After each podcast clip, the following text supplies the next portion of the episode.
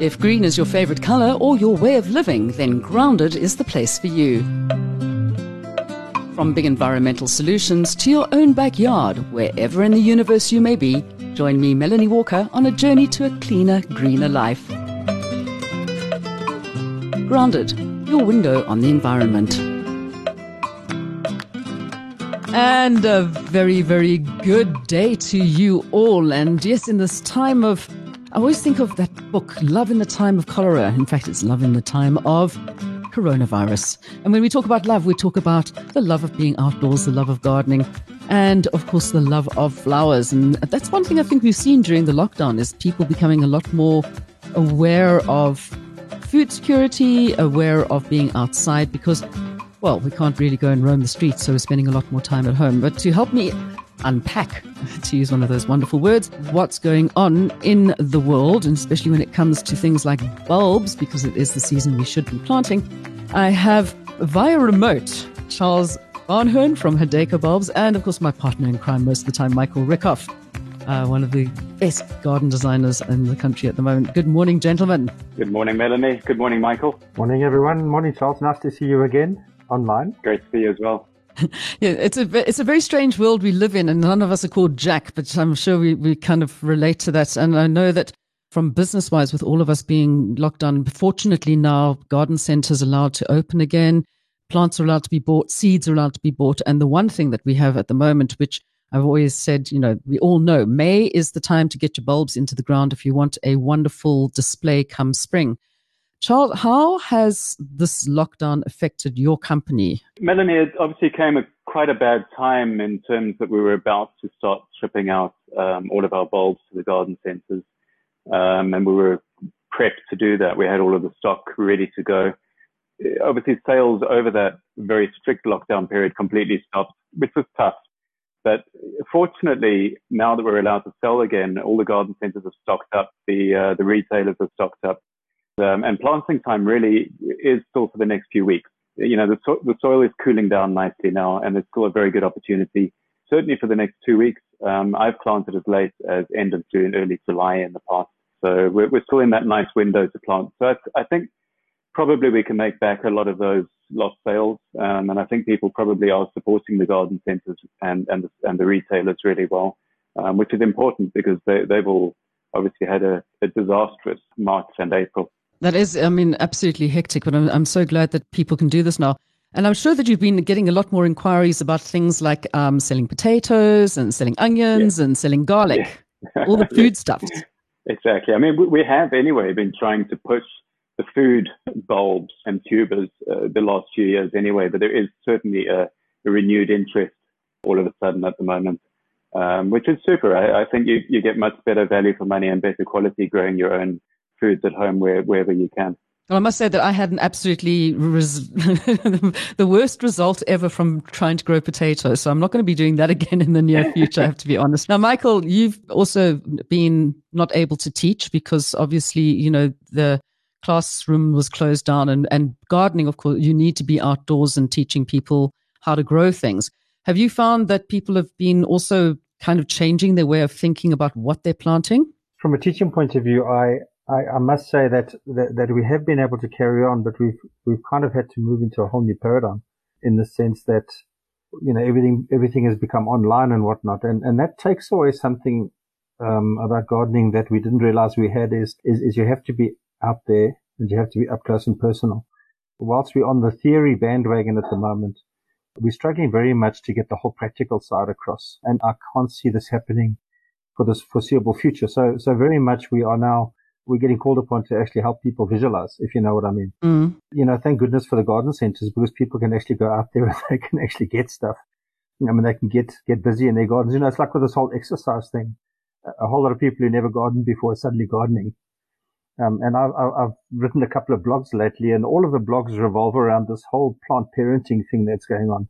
Um, and, and whether you like it or not, people are looking for reasons why they can grow plants in sort of weird and wonderful places, like on balconies and stuff. So, so this is a definite change we're seeing. Well, I mean, this is what, what we're doing here is we're actually going to try and teach people remotely as we're doing this whole conversation on how to, in fact, plant their bulbs and make sure that their bulbs are working for them without us being able to actually show them. So, Charles, I mean, we, we talk about the ground temperatures going down when it comes to planting um, bulbs at this time of the year. What is the first thing that people should be aware of when they want to get plants into the ground? If we just take a step back to the basics for a moment, Melanie, most bulbs have adapted to have an adverse season and an active season. So obviously the bulbs that we're talking about today are the winter bulbs or the spring flowering bulbs. And many of those are actually corms that come from the Western Cape that invariably come from, from winter rainfall uh, regions. So what that means is that as, as, the bulbs begin to become active, it's actually the stimulus of cold temperatures triggering them to start. And, and even if the rainfall hasn't begun in their region, um, they start to root and they start to sprout just obviously in order to, um, to, to make the most out of their active season. And then the rains come. So what that means for your garden, of course, is that you need to get the winter bulbs into the ground when the soil is cool. Now, obviously different bulbs need different soil temperatures. So tulips are perhaps the most extreme example. They come from the foothills of the Himalayas and they expect probably about nine degrees soil temperatures in order to initiate. A lot of our other corms from the Western Cape, they only expect about 15 or 16 degrees average soil temperature. And, and we're in that ballpark now. So what that means is plant now over the next few weeks, um, and that will get the rooting going on the bulbs. And of course, very important to follow it up with, with the water that they're expecting every few days. What really does help to maintain the soil temperature over the next few months, and especially to protect against too much heat in the afternoon, is a very good thick mulch of well composted um, old compost over the top um, of, of the planting. But how does it change between, say, Johannesburg and Cape Town, for instance? Because, I mean, we have completely different weather systems. I mean, it's very dry in Johannesburg, very cold. Hopefully getting the winter rains down in the Cape. Uh, but we're all planting the same bulbs how do the bulbs deal with that? That's something I've, I've never like kind of really got my head around. Exactly. I mean, obviously there's a few things to look at like soil in your garden, but generally in most parts of this country, we have well draining soil um, with, with pretty good nutrition in the soil. The temperatures in some parts of the country are obviously warmer than other parts at the moment. The, the fundamental thing to think about, if you are in a winter rainfall region, you won't need to water as much um, through the winter period. So it, provided the Cape does get some decent regular rainfall over the next few months, the bulbs should just do everything on their own. Quite naturally, they'll, they'll come to flower. But obviously on the high Highveld, where we don't have that winter rainfall uh, at all, um, you obviously do need to be watering in your garden, probably as much as twice a week. Certainly if, if the bulbs are in containers, containers tend to dry out a bit quicker. So, so then certainly water about twice a week. And obviously, we do need to be water wise as far as possible. And the mulch also does assist with that. If you have a good mulch over the top, um, once you have irrigated the, the bulbs, soil retains its moisture for, for, for, much longer. Melanie. Okay, so Michael, Michael, what have you got? I know that we, we're very lucky. We have lots and lots of bulbs in our gardens. We put them in, we leave them in. Michael, do you drag yours out? Do you, do you leave them in the ground? And and what are you about to put in if you are? Oh, no, no, I never take them out. I, I think Charles told us quite a long time ago, Charles, that it doesn't matter, just leave them in there, which I do. And you know, they they come up every year, and I, I have surprises every year or every second year. I don't see them the year before, and suddenly they're back again. Um, I think I've got some snowdrops coming up, Charles. I don't know if that's supposed to be there, but um, beautiful. One of my favorites. Oh, my leucojum out as well. Yes, I was look, walking through the garden the other day and thought, isn't this a bit early? Why are they why are they popping their heads out already? Making us happy, Melanie. That, I suppose that's yeah. the, the one the one thing, Charles, is that I always have to think about is with the increasing number of people now looking at containers and looking at balconies and looking at patios. Uh, we know that this is happening, but it does change the dynamic a little bit in terms of containers behave differently, whether they, you know, a container can get colder. A container can also get hotter a container can also be manipulated to get more light or less light. So, so it's very obvious that people are going to have to especially consider, I guess, you know, how to plant the bulbs and how to look after them if, if they're purely in containers or if they're purely on patios, for instance. Certainly, Mike, I absolutely agree with that. I think one of the biggest for, for winter bulbs anyway, one of the biggest risks is exactly as you say, the pot heating up too much. So there's a few things that you can do to help prevent against it. And I, any pot that's movable with winter bulbs in, I like to start behind the house, so on the southern side of the house. Um, complete darkness is even fine. So, so you can put the pot once the bulbs are, are, planted in it and you put a mulch over the top. you can transfer the pot into a garage, into a dark, cold space. And the, for the first few weeks, the bulbs are concentrating on setting down their roots to ensure that they will have enough moisture through the, through the active period. Once that is done, then the bulb starts to put the sprouts out and the leaves as well. As the buds and the leaves start to come out of the soil, um, they'll obviously be a bit yellowish in the lack of, of light at that stage, but that's the time at which the pots should be brought around and given preferably morning sun and shielded from the from the midday or the afternoon sun. And one of the ways that I like to do that is to crowd my pots, particularly the more sensitive winter bulbs, the ones that really like cold temperatures to the back of the arrangement. And at the front of the group, um, I'll typically put something that can tolerate um, more intense hot temperatures like aloes, succulents, and, and things like that. And then, of course, regular watering does also help to, to cool the soil temperature down. Typically, in this country, the cold temperatures that we get are not too cold to bother any of the winter bulbs. But it's an interesting thing what you said about the, the whole plant, um, indoor plant thing that's happening at the moment. There's definitely a lot more people plant parenting, and uh, it's the millennials and the younger generation that are kind of getting into that and and being really influenced by the I hate to say it influencers on social media. Have you seen that the bulbs are actually increasing in sales from that point of view, the ones that you would grow indoors?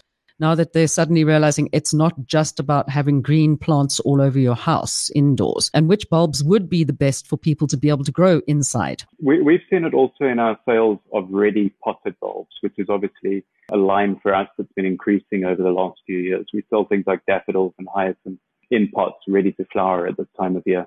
And the sales on that have picked up tremendously, um, obviously because those can just be put directly into the home and, and with very little care, they'll, they'll be in flower within a few days. Um, you can do that at home as well by taking the pot into your home only once the plant is in bud. They typically prefer to be outside, more ventilation, uh, a little more light, um, and just better conditions. But you can certainly enjoy them in flower inside your home. And then obviously once they're finished flowering, put them back outside again, let them enjoy the rest of winter. And it's, it's that time when they bulk themselves up for the next season and perhaps make some um, some baby bulblets too. Um, we're also seeing at Melanie in our in our range of bulbs, kind of bulbs that you know, I, always say all bulbs do well in pots. It's only the size of the pot that matters. So something like a, a crinum or a Boophone needs an unbelievably large pot. But many other bulbs, like some of those European favorites, daffodils, tulips, um, they do well even in small pots. And typically, all of the corms, like the Freesias and the Sparaxis, those indigenous corms from the Western Cape, they also do well in pots. The trick there is, is to have the pots quite deep, about 15 to 20 centimeters, preferably that the, the root system can get down quite far and, and establish itself well. And, and really, you can be very creative in pots. Um, another thing that you can do in pots is to use different kind of bulbs and overlayer them in different levels. So start with your larger bulbs slightly deeper down, maybe about six or seven centimeters below soil surface, and then have another layer of bulbs above that, maybe um, spring starflower, or Muscari, the grape hyacinth, over the top. And in that way, you get a very full effect in the container, and you also get a much longer flowering time. And you can add to that by putting annuals or, or bedding plants um, over the top. Okay, so that's all about layering. One thing people don't understand a lot of the time, even though we say Gardening 101, look at the back of the packet, it tells you exactly what to do, right? They don't look at how tall these things can get. So people might go and put some daffodil bulbs into a pot, which is about maybe 10 centimeters big. These things get 30 centimeters tall. The whole thing is going to fall over. So, how do we change people's perception of what they should be planting the bulbs into? Hmm, that is a good question, Melanie. Maybe that's something we could also perhaps in the future explain better on the packets is, is minimum depth of a pot. I think one of the easiest ways of considering it is, is to look at the size of the bulb. The bulb size typically does indicate to you how deep its roots are going to go. So the smaller bulbs, normally smaller pots, bigger bulbs, bigger pots. One exception that I can think of is, is but this is obviously more of a summer bulb, is the amaryllis, the, the hippeastrum. And although they make impressively large bulbs, you can actually still put them into some regular sort of 12 centimeter pots. Um, and, mm. and they, they, their root systems don't mind as much. And bulbs are actually very adaptable in that way as well. If you do get it a bit wrong and, and the pot is a bit shallow, they adapt and they still flower.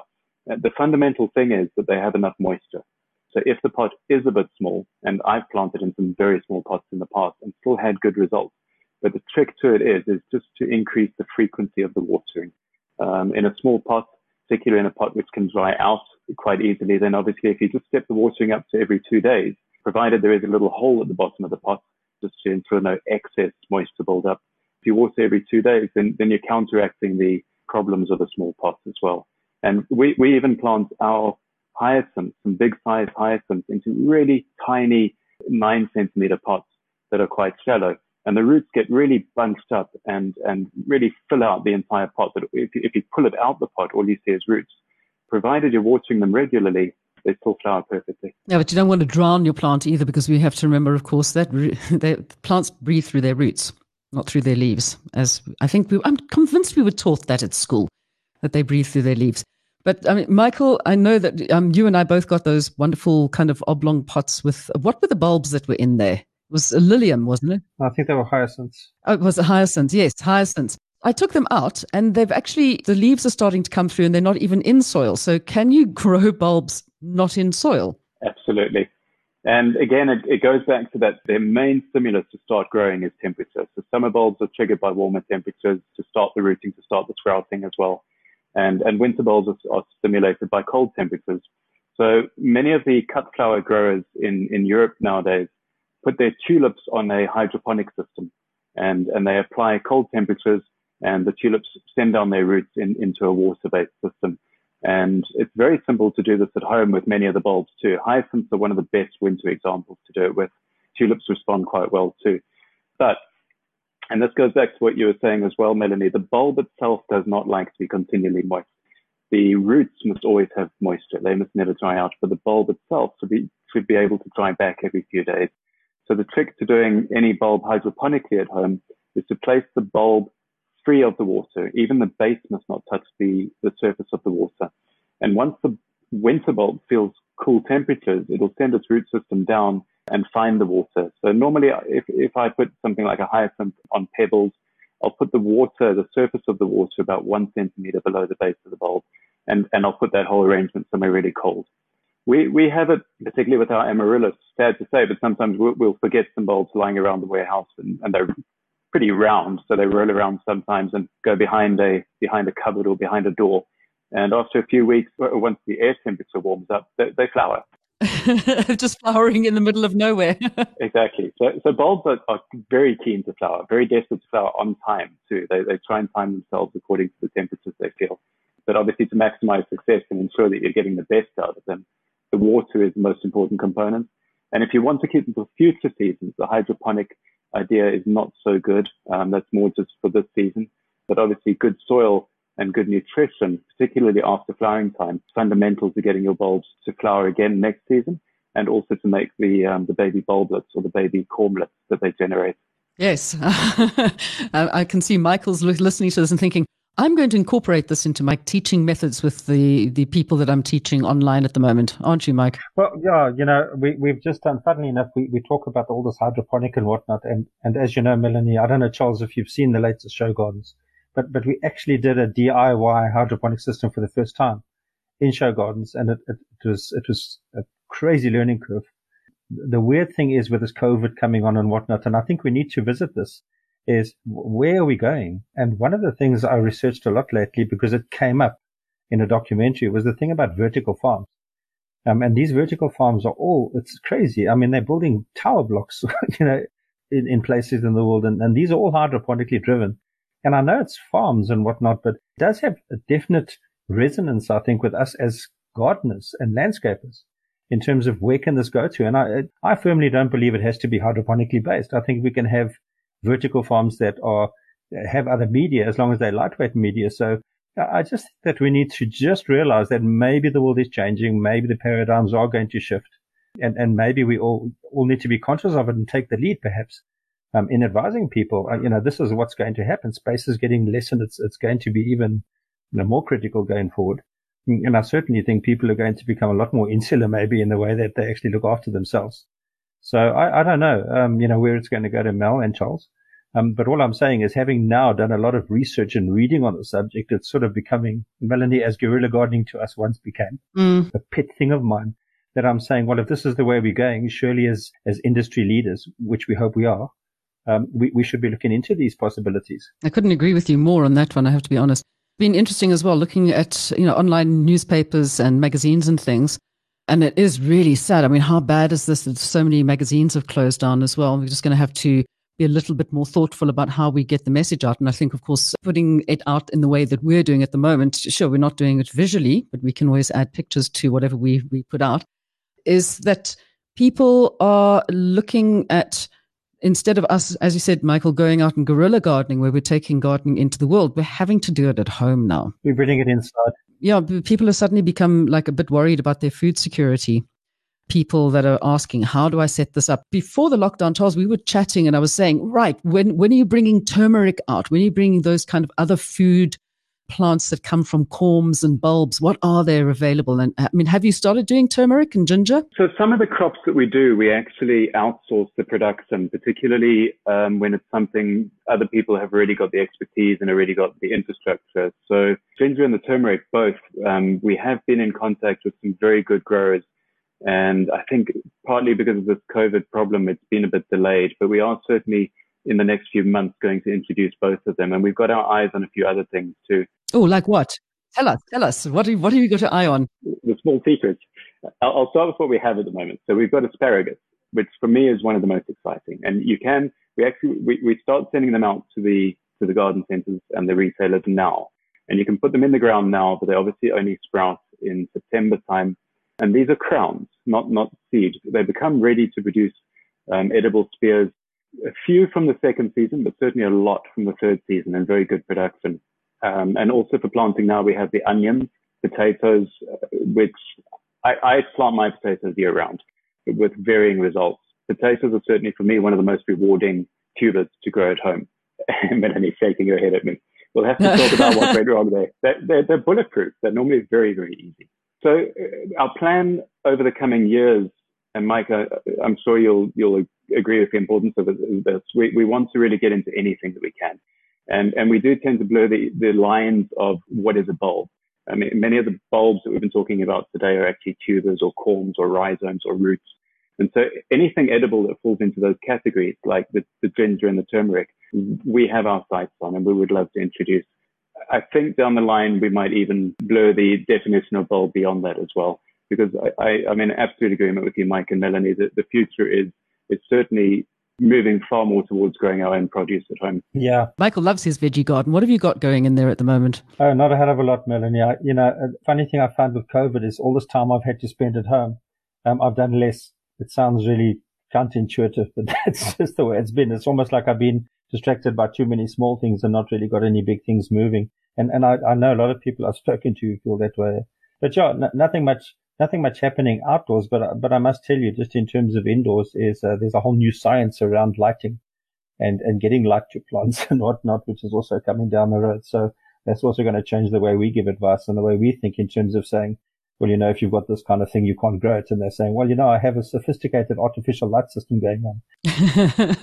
yeah, which what it does, it changes the way we look at things. So yeah, techno speak, eh? it's going mad. So Charles, at the moment, when people are looking at the grim days of winter coming ahead and the end of lockdown, hopefully in the not too distant future, but then still the uncertainty of whether we're all going to get hammered by this at the end of the day, what brightness can we bring into people's lives? What are the ones that you would say, get out and buy now, put them in the ground? I mean, we, we've talked about the daffodils, mm. talked about the Ipheions, which I love, and I can't wait for them to come out. I mean, the little blue stars.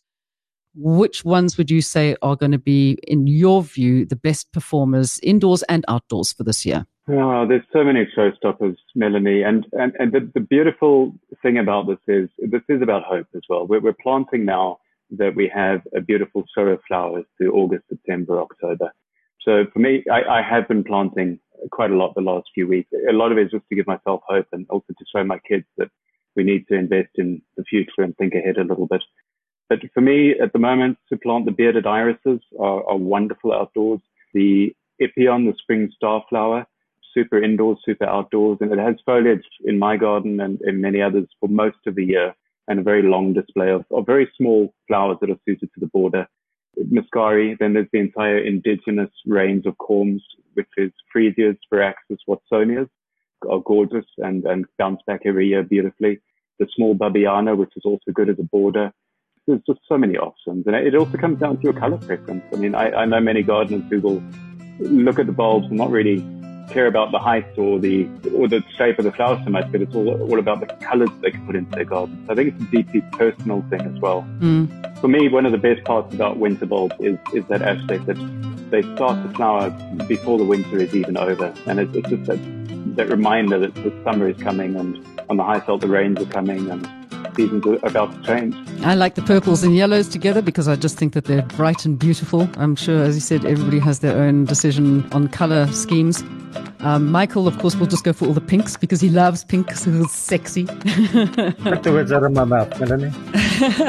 I really do think what you said there is amazing. It is. Every single bulb is a little bit of hope, and you've got to nurture that hope whether it comes to being a plant or coming to being ourselves, and to be good to the bulb as we would to ourselves as well. If you need any more information, of course, uh, don't forget you can get onto hadeco.co.za. Everything's there. You can order online if you can't get into a garden centre or if you are still self isolating. Um, are you doing deliveries, Charles? We, we are. We're allowed to under level four, and we are doing deliveries now, which is super. So people can, can get out into their gardens and get some hope and get some. Uh, vitamin D as well. Yeah, absolutely. Sunshine, especially in Johannesburg, is the best place to be outside. All right. Well, um, I miss you guys. I can't wait to actually see you in the flesh at some stage again. It would be fantastic. Don't give up hope. keep going. Let's keep the green thing going and get more people over to our way of thinking as well. Charles, thank you so much. Thank you, Melanie, and thank you, Mike. Thank you so much. Always a pleasure. Don't forget, you can join us again. We'll be bringing you more interesting hints and tips on what to do in your garden with uh, dear Michael. So don't miss out on this. Get out there, get growing, and get going. We'll catch you again next time. Bye bye. You've been listening to another episode of Grounded from Solid Gold Studios in Johannesburg. For more green ideas and events, pop along to Mel's Treasures on Facebook.